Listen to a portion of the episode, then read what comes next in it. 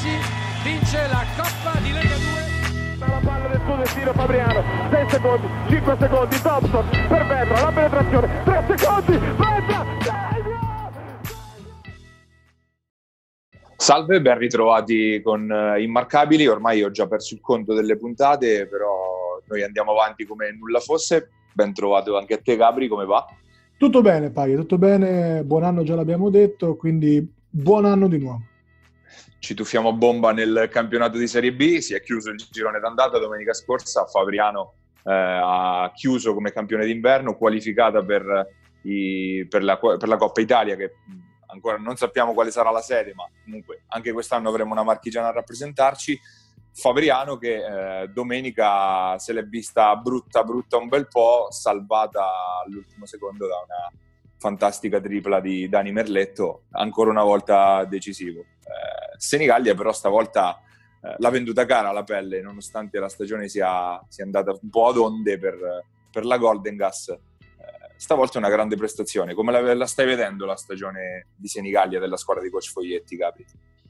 Che stanno facendo più o meno quello che volevano fare, come dici tu, un andamento ad onde, però sinceramente credo che la salvezza, eh, che è l'obiettivo stagionale insomma, della Golden Gas più tranquilla possibile, non sia, non sia in discussione. È una squadra che comunque con eh, Foglietti ha delle idee abbastanza chiare sia come strutturazione sia come, come, gioco e proprio secondo me questa strutturazione e questo tipo di, eh, di gioco, diciamo, specie le scelte difensive, cambi piuttosto che sfidando un po' i tiratori di Fabriano sui pick and roll, hanno messo in difficoltà Fabriano che oggettivamente ha giocato una, una brutta, una brutta partita, tanti tiri forzati, tante conclusioni che non eravamo, eravamo abituati a vedere insomma dalla squadra di Panza, ma eh, quando vinci queste partite anche giocando male, mh, il come non è importante perché tu mi insegni che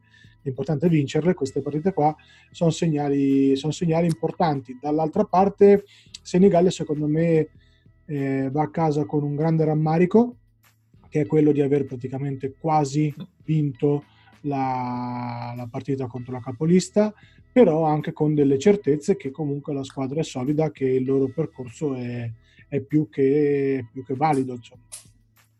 Probabilmente sarà, se non l'unica o quasi l'unica delle, delle marchigiane a non, a non dover intervenire sul mercato, squadra che comunque ha un suo zoccolo duro, ha fatto delle scelte precise in estate, si è riaffidata ancora una volta a Giacomo Curini che eh, avrà qualche anno, sarà appesantito, ma è ancora uno dei, dei giocatori di maggior classe di questo, di questo campeonato, poi altri veterani eh, ormai di lungo corso come Emiliano Paparella che appunto era tornato anche da, dall'esperienza di Fabriano, è tornato a Senigallia, Pier Antoni che ormai avrà la, la statua in piazza penso a, a Senigallia. Il foro Mario di fronte al bar di sì, Catalani. Esatto, e... esatto. esattamente. Eh, poi ha, rip- ha, riportato invece in, in, Serie B dei giocatori, anzi ne ha riportato uno come Simone Pozzetti, eh, che comunque ci sta a pienissimo titolo in questo campionato e, e, ha dato spazio invece a un ragazzo che era cresciuto a Senigallia e che invece si è dovuto andare a fare le ossa altrove prima di tornarci come Filippo Cicconi Massi che eh, mai avrei pensato sinceramente qualche anno fa potesse essere un fattore anche a questo livello. Guarda, lui eh, viene da una stagione in C-Gold dove ha dominato senza se e senza ma. Credo sia stato uno dei migliori realizzatori del campionato lo scorso sì, anno. Sì, sì, sì, sì, nettamente il lungo italiano più forte dello scorso campionato e probabilmente top 3 lunghi compresi gli stranieri, cioè se l'è meritata, se l'è guadagnata come se l'è guadagnato nelle stagioni precedenti ancora, quel Giacomini che Foglietti si è voluto portare in Serie B facendo una scommessa e che ha dimostrato di poter tenere tranquillamente la, la, la categoria, insomma. Eh, parlavamo di Caroli in una delle precedenti puntate che fino a qua eh, aveva reso diciamo leggermente al di sotto, ha fatto un'ottima prestazione con, con, appunto, con Fabriano, eh, un roster che a me piace, equilibrato, molto fogliettiano, ovvero con uh, questi lunghi, diciamo, non troppo pesanti che gli permettono anche magari di cambiare, di essere abbastanza leggeri e, e insomma, dai, speriamo per, per Senigallia che possano arrivare al loro, al loro obiettivo nel più breve tempo possibile. E dopo questa carrellata su Senigallia ci spostiamo a Civitanova. Eh, la Rossella eh, ha subito la prima sconfitta stagionale al Pala Risorgimento, non era la prima in casa perché aveva già perso con Fabriano, ma all'Eurosuole Forum eh, e si consolida un trend eh, non proprio positivo per la squadra di Domizioli che, da, che, arriva così a tre sconfitte consecutive. La sconfitta di domenica è arrivata contro Rimini, parecchie attenuanti, in primis quelle legate agli infortuni, fuori Masciarelli, Alessandri in campo praticamente per miracolo con un problema alla mano. Eh, sicuramente però la, la, Rossella che era partita nelle, nei primi mesi di stagione ora sta pagando un po' d'azio. Sì, paga appunto le rotazioni un po' corte eh, paga anche un po' di sfortuna perché comunque sono tutti infortuni da trauma, insomma. Le attenuanti sicuramente ci sono, io guarderei il bicchiere mezzo pieno, cioè gli under hanno risposto molto molto bene, Civitanova secondo me deve un po' decidere cosa vuol fare, parlava, parlavo anche col DS Mario Tessitore e parlavo proprio di questo, che andare sul mercato per fare prime quattro oppure andare sul mercato tanto per andare potrebbe essere di fatto una spesa, una spesa un po' inutile, quindi dovranno secondo me fare questa, questa valutazione. È proprio il, il, mancato innesto di un esterno che è poi quello che si è sempre, eh, si è sempre detto in questi mesi dovesse essere il, appunto il, l'inserimento che doveva fare la, la Rossella è, è, stato, è, è, un po' quello su cui ruota tutto il discorso intorno alla, alla Rossella appunto eh, manca un pezzo appunto tra, i, tra gli esterni e la cosa è ancora, si è ancora più acuita adesso con, con gli infortuni. Eh, probabilmente l'innesto sarebbe servito di più qualche prima, settimana fa, prima, prima di Natale. Prima, su, appena c'è stato l'infortunio di Masciarelli, magari mettere dentro un giocatore, una guardia con, con tiro da fuori, che è poi quello che, che è sempre stato il, il, problema cronico di questa squadra sin dall'inizio. E in quest'ottica sicuramente una chiave la partita di domenica che vedrà la Rossella aprire il girone di ritorno con un derby mica da ridere a Montegranaro contro, contro la Premiata, un derby importante a livello tecnico ma anche per i vari incroci eh, con il passato, soprattutto per Coach Domizioli e ovviamente per Valerio Amoroso. Più importante per la Sutor, secondo me, che ha qualche problema di roster, non è un mistero che ci sia un giocatore fuori rosa e che vogliano fare dei movimenti, poi ne parleremo approfonditamente quando tratteremo il mercato, quindi più importante per la Sutor perché se perde anche domenica e magari sotto vincono inizia a essere risucchiata nella zona un po' più ostica, ecco quella più calda. Quindi Civitanova diciamo che ancora un minimo di cuscinetto ce l'ha, eh, la Sutor secondo me ha un po' più di pressione, pressione domenica, pressione che oggettivamente quando entra la bombonera scompare e quindi eh, se la giocano contro tutti eh, come hanno fatto con 100 questa partita sarà molto molto cruciale insomma.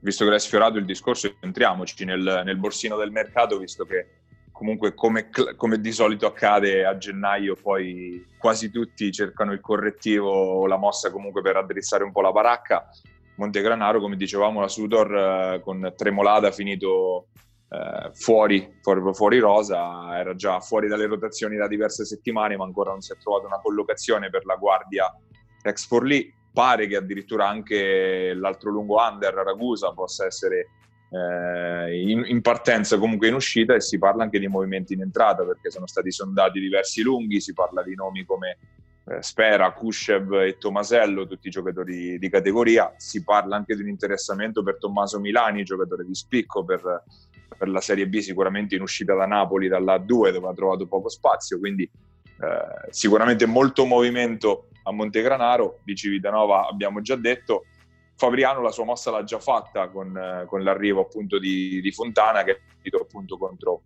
contro Senigallia dando il suo, il suo, contributo, ma anche Iesi pare che eh, sia invece in movimento, il nome è quello di Sgorbati, ex giovane ex Fortitudo, che un po' andrebbe a colmare eh, il buco nel ruolo di ala, insomma tanti movimenti in giro per la Serie B.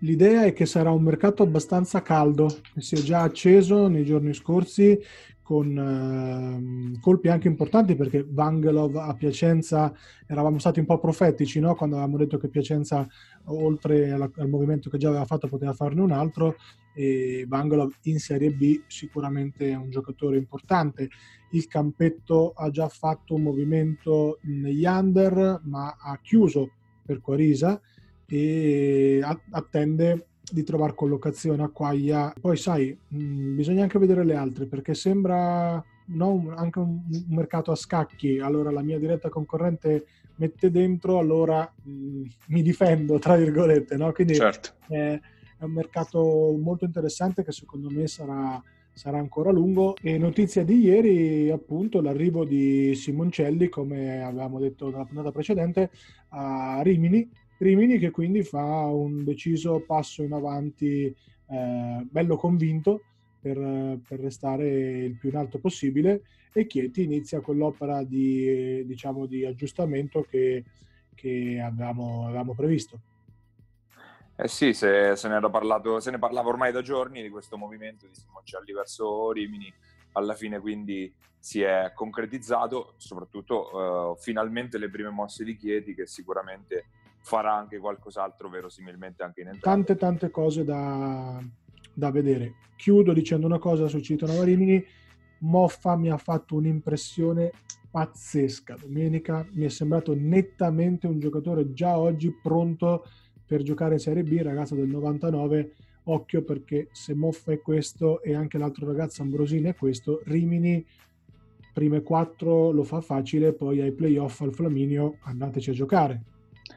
Di Rimini però parliamo, come hai detto giustamente, fra poco con il nostro ospite, ve lo annunceremo fra poco. Eh, prima ovviamente parliamo dell'immarcabile della settimana. Eh, probabilmente nella sua peggior partita stagionale se la, se pre- la Palma se l'è presa Daniele Merletto che, eh, come dicevamo, partita abbastanza anonima se non dannosa in quel di Senigallia, poi tira fuori il coniglio dal cilindro, vince la partita, Fabriano prima ancora, eroe della patria, eh, il, il, playmaker appunto ormai un pretoriano di coach Panza. Che ne pensi Gabri?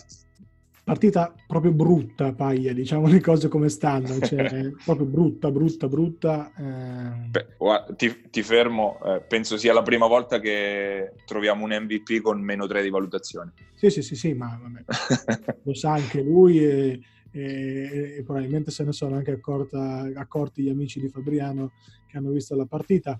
Mm, credo abbia pagato in generale eh, un po' la, la, rumba difensiva che ha fatto Senigallia, un po' cambiando, un po' facendo terza, eh, insomma mischiando un po' le carte. Merletto noi lo conosciamo come eh, sicuramente giocatore di, di, livello assoluto per la categoria, come dici tu, una garanzia. Eh, poi sarà un caso che è uno di quelli che Civitanova chi l'ha chiusa Merletto, eh, Fabriano chi l'ha chiusa Merletto, mh, due indizi fanno una prova, no? no? dicono comunque giocatore insomma eh, ordinato sì, ma che non disdegna trovare le proprie conclusioni, quindi non è un Panzini, è, è un po' più eh, diciamo attaccante, buon tiro a tre punti, sicuramente tiratore liberi pressoché infallibile, leadership riconosciuta, è un giocatore che a me piace molto e fa, fa anche del dinamismo, secondo me, una componente, del ritmo proprio una componente importante del, del proprio gioco.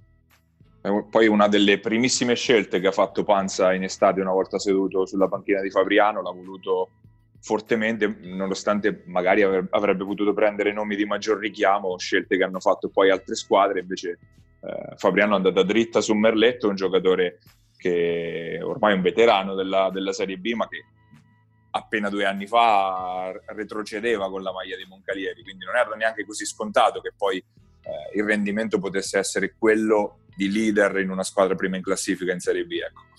Soprattutto quando sei stato scelto rispetto a Stanic, perché ecco. di, di questo stiamo parlando.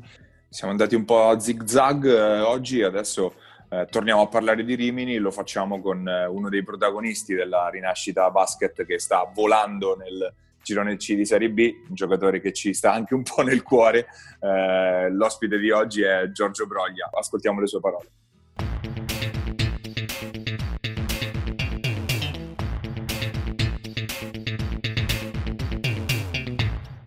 L'ospite di questa settimana a Immarcabili è un eh, marchigiano, se vogliamo definirlo fuori sede, ma eh, definire un giocatore che sta a Rimini fuori sede è quasi una forzatura. Giorgio Broia con noi oggi, grazie per essere intervenuto.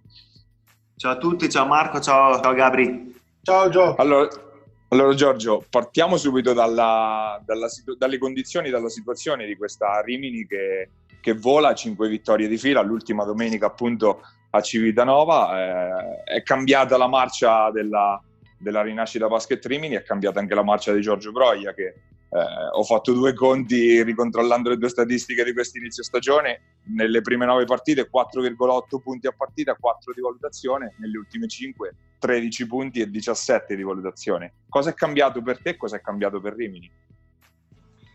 Ma eh, innanzitutto sono strafelice del momento che stiamo passando di squadra perché comunque infilare 5 vittorie di fila in un giorno come il nostro, andando a vincere anche in dei campi importanti come Civitanova, Centro, anche in caso con Piacenza, non è mai facile. Personalmente, mm, non so, sicuramente sono un po' più coinvolto, gioco un po' più nel mio ruolo, che magari è il 4, con determinate caratteristiche, e mi sento un po' più diciamo, a mio agio, più coinvolto nel gioco. Di sicuro il lavoro che facciamo in settimana eh, dà i suoi frutti perché ce ne andiamo comunque sempre forte, sempre bene. io ero, ero, sicuro che sarei tornato a giocare diciamo, al mio livello. Chiaro che vedendo le prime partite magari uno diceva questo qui ne può più. In verità sono contento di, dai, di esserci ancora. Per te seconda stagione consecutiva a Rimini hai sposato il progetto della rinascita basket eh, la, la scorsa estate, come ormai eh, quelli che sembrano un po' i tuoi amici, compagni di brigata, i vari rivali, vedetti, eh, pesaresi, dei nomi che abbiamo rincontrato poi diversi anni, prima a Sant'Arcangelo, poi a Ravenna, ma vi sentite in estate e vi organizzate? Come, come, si, come, si, come nasce questa, questa, questo gruppetto insomma, che si va muovendo in giro per la Romagna? Ah, vabbè, l'anno scorso è stata una cosa abbastanza, diciamo, automatica perché comunque hanno questo progetto che hanno fatto qui a Rimini, nuovo, e sono stati secondo me molto intelligenti a, a partire da un discorso di territorialità di, di città, di Rimini e hanno inserito a me e a Eugenio che comunque avevamo già giocato a Sant'Arcangelo insieme e vinto e poi comunque io ho fatto anche il giovanile Rimini quindi è stata una cosa abbastanza automatica. Poi il fatto che negli anni eh, io con Eugenio io ormai è boh, sarà il quindicesimo anno che gioco insieme giovanili, siete praticamente fidanzati. Sì siamo una coppia di fatti dai siamo così e poi anche con, con Luca Bedetti, questo è il settimo anno, eh, con Pesi al quarto, con Francesco al quinto, quindi è chiaro che eh, prima di essere compagni di squadra siamo, siamo degli amici, quindi questa cosa qui può aiutare. Secondo me è stata un, ehm, una mossa molto intelligente da parte della società andare a cercare anche questo, questo tipo di, di persone, di giocatori, perché è chiaro che poi in campo devi andare in campo, rendere, giocare e vincere però eh, il fatto di essere anche legati fuori aiuta sicuramente. Gabri, ti lascio la palla, vai tu. Io voglio farti una domanda abbastanza, sì. come devo dire, stuzzicante, eh, perché vorrei sapere quali sono i tre allenatori dal punto di vista tecnico eh, con cui ti sei più, trovato più a tuo agio. Allora, il primo che mi viene in mente è sicuramente Spiro Leca, perché è l'allenatore che ho avuto il primo anno a Morciano uscito a stagione di Rimini ed è quello che mi ha sicuramente instradato nel, diciamo, nel, nel ruolo del giocatore, nel fare il giocatore veramente, nel senso che eh, venendo dai giovanili andando a inserirsi in una squadra 6 non è, non è semplice diciamo. E usando come si suol dire bastone e carota è stato secondo me molto molto importante perché mi ha fatto capire determinate cose che mi ha permesso poi di diventare un giocatore. Poi eh, sono stato anche fortunato, quindi sicuramente Spiro. E poi ti posso dire come sistema di gioco, sicuramente Cecca a Monteganaro perché... Perché se no ti denuncia, tipo, e non ti No, al di, là, no, al di là di quello, perché comunque quell'anno lì, secondo me, vuole che lui mi conosceva da, da sempre, perché comunque sì, sì. abbiamo la stessa età e una volta il giovanile giocavamo contro, quindi ci conosciamo veramente da vent'anni. E vuoi perché comunque la squadra la costruisce in una certa maniera, mi sono trovato veramente cioè, a mio agio nel, in campo, cioè, stavo proprio da Dio, con i miei compagni, con Eugi, con, con tutti, col Pampa Deep, comunque cioè, il signor giocatore, con, con tutti, capito? Cioè, certo. è stata un, una situazione veramente ideale. E, terzo allenatore, Lupo a Ravenna primo anno, che abbiamo fatto Coppa Italia e, e Serie B, e, però anche l'anno di, gli anni di, con Massimo Padovano gli Angels mi sono trovato da Dio, con Massimo Bernardi adesso a Rimini comunque stiamo facendo qualcosa di veramente importante, bello. E gli stessi per dirti, quando ho giocato a Urbagna, Borselle Curzi, due ragazzi giovani. Insomma, chi, cioè, chiunque ti faccia giocare da 4 fondamentalmente. a volte anche da playmaker mi sarebbe piaciuto giocare, però... Alla Jokic, diciamo, fantastico. Bravo. Fantastico. No, no, però dai, eh, a livello di gioco sicuramente Cecca è quello che mi ha, diciamo, mi ha fatto risaltare di più le mie qualità e mi ha messo nelle condizioni ideali per giocare. Invece, ehm, ormai il giro d'andata è finito, avete giocato contro, contro tutti. Io vorrei sapere qual è l'avversario che tecnicamente eh, ti ha più messo in difficoltà nel, nel, doverlo marcare, perché ormai quest'anno ci sono veramente tanti bei giocatori, specialmente nel tuo ruolo, eh, Garri, Amoroso, solo per fare due nomi, ma ce ne sono veramente tanti e vorrei sapere da te quello più, più, difficile, più difficile da marcare. Ah, sicuramente domenica aver incontrato Valerio Moroso è stato veramente tosto, nel senso che chiaro che lo conosciamo tutti, è un giocatore che cioè, ha fatto categoria. per vent'anni Serie A, eh, fisicamente sta bene, quindi e lui secondo me, pur avendo preparato chiaramente la partita, cercando di limitarlo, però alla fine ha fatto 25. Secondo me il, livello del, del girone è veramente alto, cioè se vai a guardare, non so, 100, delle Rossi, se vai a guardare la stessa Cesena, un Burkic, cioè ci sono tante squadre che hanno giocatori veramente di livello e quindi ogni partita è tosta e ogni, ogni domenica è dura, però se vedete un giocatore amoroso, Valerio. Ok. Paglia. Eh, io reinserendomi sul discorso della costruzione della, della, della Rimini di quest'anno, eh, abbiamo parlato di un gruppo consolidato, di uno zoccolo formato appunto da te, da, da rivali, vedetti e via discorrendo. Come si sono inseriti gli under, in particolare Moffa, che domenica è stato impressionante e ho visto la partita ieri sera in video su YouTube, è stato dominante, ma anche Ambrosin e via via gli altri sì. ragazzi. Come, come, si, come, si, sono innestati, diciamo, i, le guarda, altre parti del, del, del roster, ecco.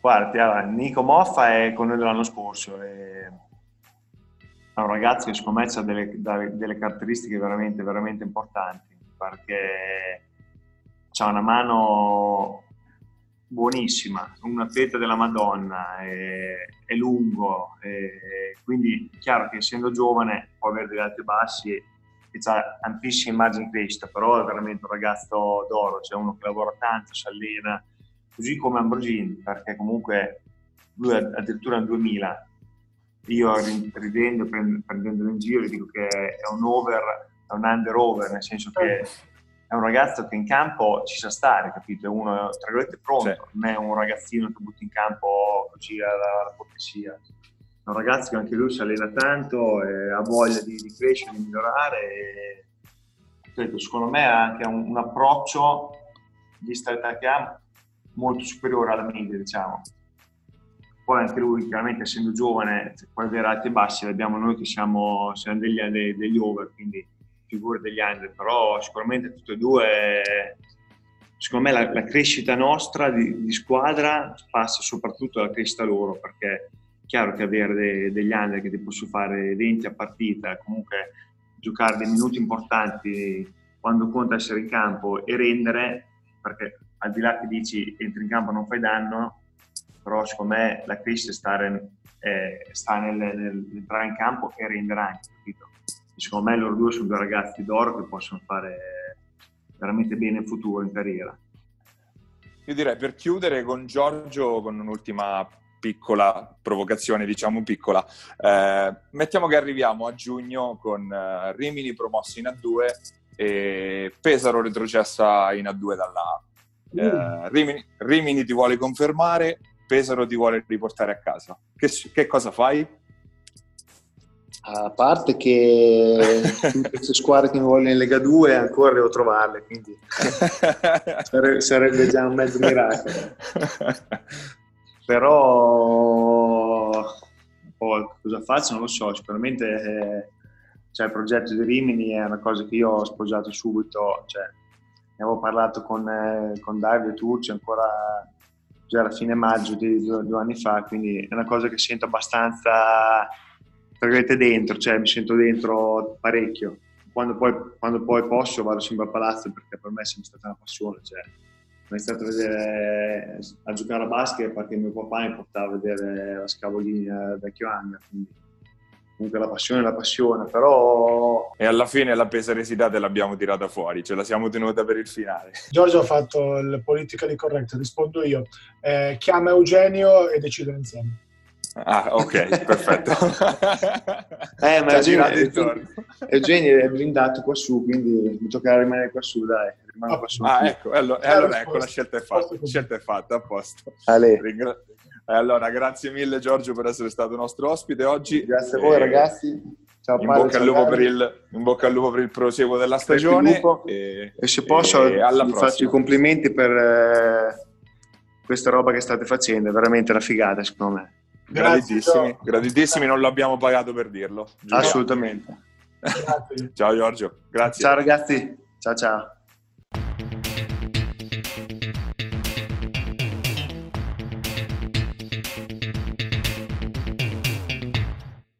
Ed erano le parole di Giorgio Broglia, una delle star del campionato di Serie B di quest'anno.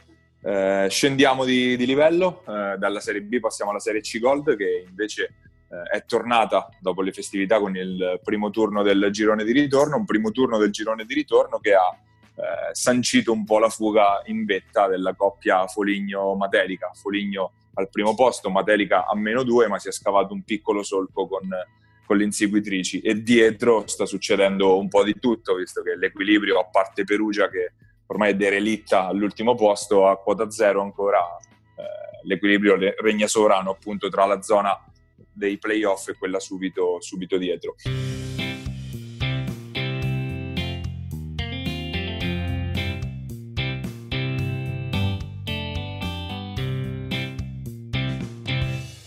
Andiamo a guardare ad una delle squadre marchigiane di questo campionato, la, la San Benedettese Basket, che eh, probabilmente era partita con qualche ambizione in più, ma ora sta sta, sta ingranando la marcia giusta. Domenica e sabato scorso è arrivata una bella vittoria in casa contro una squadra forte, quotata come la Magic Basket Chieti, eh, una partita che ha visto eh, San Benedetto finalmente dispiegare tutta la sua forza di fuoco, 27 punti di Ortensi con, con 6 triple, eh, 19 di Darius Stonkus, il giocatore lituano che eh, fino ad ora uno dei migliori realizzatori del campionato. Questa Samb inizia ad ingranare, che ne pensi Gabri? Sì, e soprattutto hanno, eh, è, in, è, in, procinto di recuperare Rombi, che praticamente non ha mai giocato ed è il playmaker titolare di questa squadra. Squadra che mh, Daniele ha costruito in una maniera molto molto intelligente, è andato a riprendere uno dei suoi pretoriani, Valenta Starolis, eh, Col quale aveva vinto la, la Serie C a Fabriano. Esatto. Non gli è riuscito a tenere Bugionovo per ricomporre insomma, la coppia di Fabriano, però eh, ha beccato, come spesso gli succede, l'altro, l'altro straniero. E poi quell'Ortensi eh, che tu conosci molto molto bene eh, si sta confermando giocatore importante per la categoria, eh, come tutti i tiratori. Um, un, un, po' diciamo quando fa canestro fa tanto canestro, quando non fa canestro è molto limitante, però giocatore importante sicuramente. Eh, per me è l'erede di Lupetti, nel senso che è quel tipo di giocatore, ovvio che rispetto a Lupo gli manca tantissimo in termini di lettura, in termini di eh, gioco con la palla in mano, però, però il potenziale per arrivare, un ragazzo che a me piace, piace molto. E, um, squadra che in questo momento sta facendo giocare tanto Quincy, che sta rispondendo bene, specie nelle ultime partite. Ci ha messo un po', come dicevi tu, ad amalgamarsi, però insomma sta uscendo bene. Io a Daniele quando era 06, non ricordo se 06 o 05, mi sa 06. Qualcosa del genere, sì. Sì, era 06, gli dissi stai tranquillo perché secondo me fai playoff. E quindi Beh. glielo auguro ancora sia lui che, che insomma ai tifosi San Benedetto perché secondo me hanno tutte le, le potenzialità perlomeno per lottare fino alla fine. Ecco. E... Beh, la, squ- la, squadra sicuramente è in lotta, San Benedetto adesso è a meno 2 dai playoff, a, de- a quota 10 con l'ottavo posto a 12, quindi assolutamente tutte le, le carte ancora in regola per i rossoblù, rossoblù che tra l'altro sono ormai un, un faro anche a livello eh, proprio di, di, movimento cestistico nella parte sud delle Marche dove non è che siano rimaste moltissime squadre nell'Ascolano e nel Fermano c'è veramente poco diciamo anche dal, da quel punto di vista si sono riorganizzati alla grande negli ultimi anni sì, anche qui eh, hanno fatto le loro mosse, le hanno fatte bene.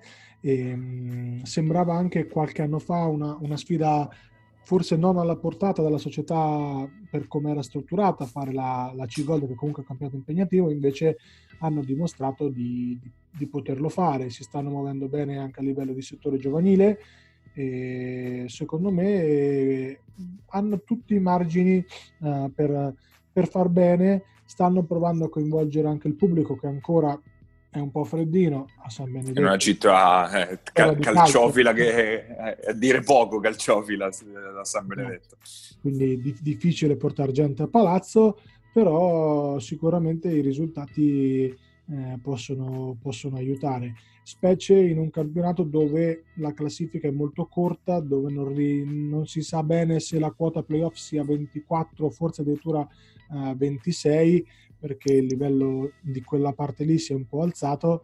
E, però, ripeto, complice Chieti che sta facendo oggettivamente molto male e Lanciano che mh, così così... Ma un po' a strappi, esatto. esatto. Un po' zoppicante, secondo me San Benedetto può tranquillamente rientrare, mh, può tranquillamente rientrare in lotta per i playoff e soprattutto di suo in più Daniele Aniello, coach appunto della Samb, ci mette una grande conoscenza del mercato degli stranieri, lo ricordiamo da anni, porta avanti il progetto eh, dell'International Prep Academy, magari una volta lo inviteremo, ne parleremo anche con lui, con cui eh, è un progetto con il quale riesce spesso in Italia a portare giovani eh, giocatori che poi si impongono, appunto gio- giovani giocatori stranieri, da, magari da nazioni non proprio cestistiche come possono essere l'Inghilterra, l'Olanda o, o, o nazioni del genere, ha sempre portato eh, giocatori che appunto poi nelle nostre minors soprattutto hanno fatto, hanno fatto sfracelli. Quest'estate,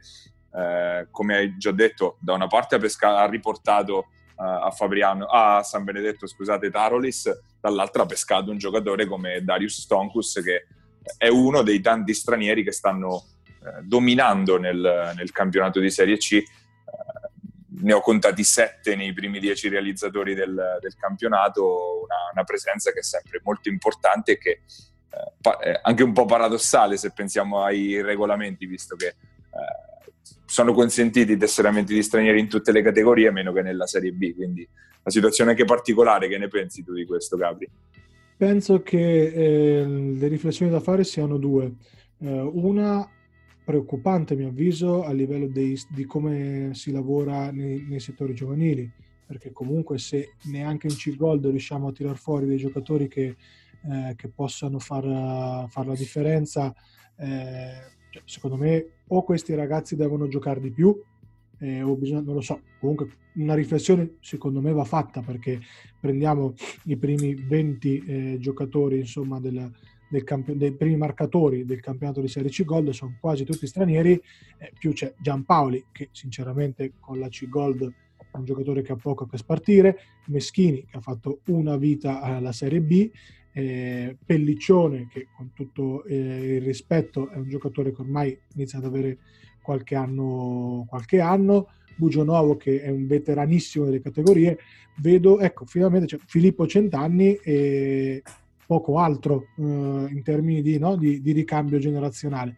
Se poi eh, gli stranieri spostano così tanto, eh, è ovvio che si punta a, a, prendere gli stranieri, soprattutto perché, questo magari è il paradosso, eh, anche come costi magari tante volte può essere più conveniente prendere uno straniero che si, si lancia, tra virgolette, no? investe su se stesso un anno per, per venire a giocare in un campionato eh, comunque competitivo come la C-Gold, specie in queste nazioni come tu giustamente hai detto, come l'Inghilterra, come il Portogallo, eh, nazioni appunto dove il basket magari non ha diciamo il giro di soldi che, che c'è in Italia, che già è poco, ecco. però sta diventando una A2 di livello più basso, cioè ormai le squadre si fanno prima prendendo due stranieri forti e poi si costruisce intorno. Può piacere o non piacere, però, però è così, mm, sicuramente. Per me è paradossale come situazione il fatto che una squadra, ecco, magari di solito chi prende, chi decide di investire su due stranieri, poi è perché punta in alto e il fatto che magari prenda i due stranieri, vince il campionato e poi non li può tenere in Serie B perché in Serie B non possono essere schierati stranieri. Questo sicuramente già è una, è una cosa che, che, impedisce anche di programmare perché uno magari una squadra potrebbe prendere magari uno straniero giovane e pensare di coltivarlo, tra virgolette, facendolo crescere negli anni. Già questo, questa possibilità viene interrotta. Dall'altro però ci sono dei casi anche particolari dettati da, da situazioni che negli altri campionati si vengono a creare parlavo, eh, adesso ti racconto questo aneddoto Gabri, eh, ero a Barcellona a vedere Barcellona-Zalgiris lo scorso anno, eh, parlo con un giornalista lituano, ehm, gli parlavo del fatto che nella nostra Serie C gioca Kukinas appunto a Lanciano, perché Kukinas è un giocatore che eh, ha, ha, giocato anche in Eurolega con la maglia dello Zalgiris, quindi non è proprio l'ultimo arrivato gli spiegavo questa cosa che del fatto che fossi sorpreso di vederlo giocare in Italia in Serie C perché comunque non è nemmeno così, così vecchio. Se non sbaglio sarà dell'82 o dell'81 qualcosa del genere. E lui mi spiegava che eh, un giocatore anziano di livello come può essere Kukinas andare nella seconda serie lituana eh, vorrebbe dire guadagnare 600-700 euro al mese una cosa del genere. E allora mi ha detto probabilmente se va all'estero in nazioni più ricche come può essere l'Italia, può essere la Spagna, può essere magari anche la Grecia, la Germania, così nelle serie minori riesce a guadagnare molto di più e allungarsi la, la, la carriera. Questo è il, il, dal punto di vista del giocatore il, il, ragionamento che si viene a creare e appunto la, la, situazione che si viene a creare con uno come Kukinas. Ecco.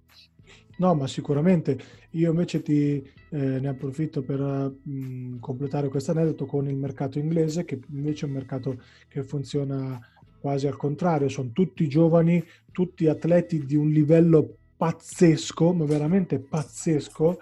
Eh, Vedi i, i Donaldson di, di, di, Materica, per esempio. La, la, BBL inglese ha degli atleti pazzeschi, ma di gente che non ha idea di come si giochi a basket dal punto di vista tattico, perché ovviamente ehm, in Inghilterra si gioca o a calcio o a poco altro e anche la scuola no, di, di, allenatori eh, inglesi è ovviamente inferiore rispetto a quella italiana. Non è un caso che molti college eh, cerchino anche allenatori stranieri per, per, questi progetti. Hanno delle strutture bellissime, molto, molto simili eh, come modello a quello americano e quindi anche qui i giocatori inglesi come prima idea a quella finita al liceo di andare in America. Eh, NCAA 2, NCAA 3, eh, questi division diciamo anche lì minors, nella speranza di farsi vedere.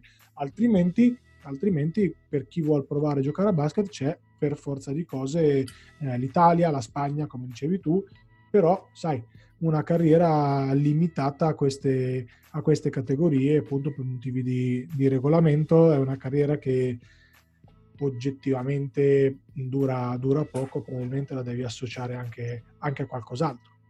No, ovviamente la, la, fai in giovane età, ecco, le, le, le, campane, eccole. No, ovviamente è una carriera che può, la puoi fare in giovane età, poi una volta arrivato oltre i 30 probabilmente torni in patria, trovi lavoro e fai quello che, quello che abbiamo fatto un po' tutti, cioè ci un mettiamo a fare la... Eh, esatto, com... un, esatto, un discorso pienamente minors guardato da oltre confini, insomma. E ci siamo anche questa volta con la puntata di Immarcabili. Noi intanto vi diamo l'appuntamento per il fine settimana sui parquet dei campionati di Serie B e Serie C. In Serie B un paio di derby, uno ve l'abbiamo già chiamato in causa, quello tra la Sutor Montegranaro e la Rossella Civitanova, ma c'è anche il Campetto Ancona contro Fabriano, quindi altra doppietta di derby mica male. Torna anche la Serie C Silver in questo fine settimana, era ferma nel, nel primo weekend del, del, mese di gennaio, si torna con, appunto con la prima giornata del girone di ritorno anche nel secondo campionato marchigiano. Con un'interessantissima Todi Montemarciano, molto interessante. Ah, subito sfida di altissimo livello, quindi in alta classifica in Serie C Silver. Grazie Gabri per, per essermi stato da spalla come sempre. Grazie a te.